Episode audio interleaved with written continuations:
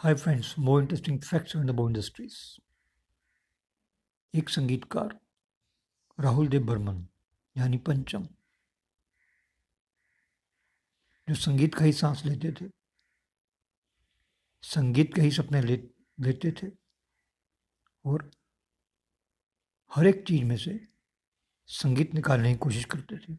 उन्होंने bamboo stick से, शीशे ग्लास से कॉम से सैंड पेपर से और ट्रक के डिफरेंशियल से म्यूज़िक निकाला हुआ है। लेकिन एक एक्सपेरिमेंट का ऐसा है जो आपको हैरान कर देगा।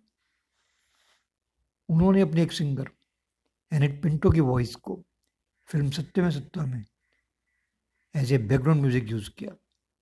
सब लोग हैरान, क्या आप जानते हैं? Thank you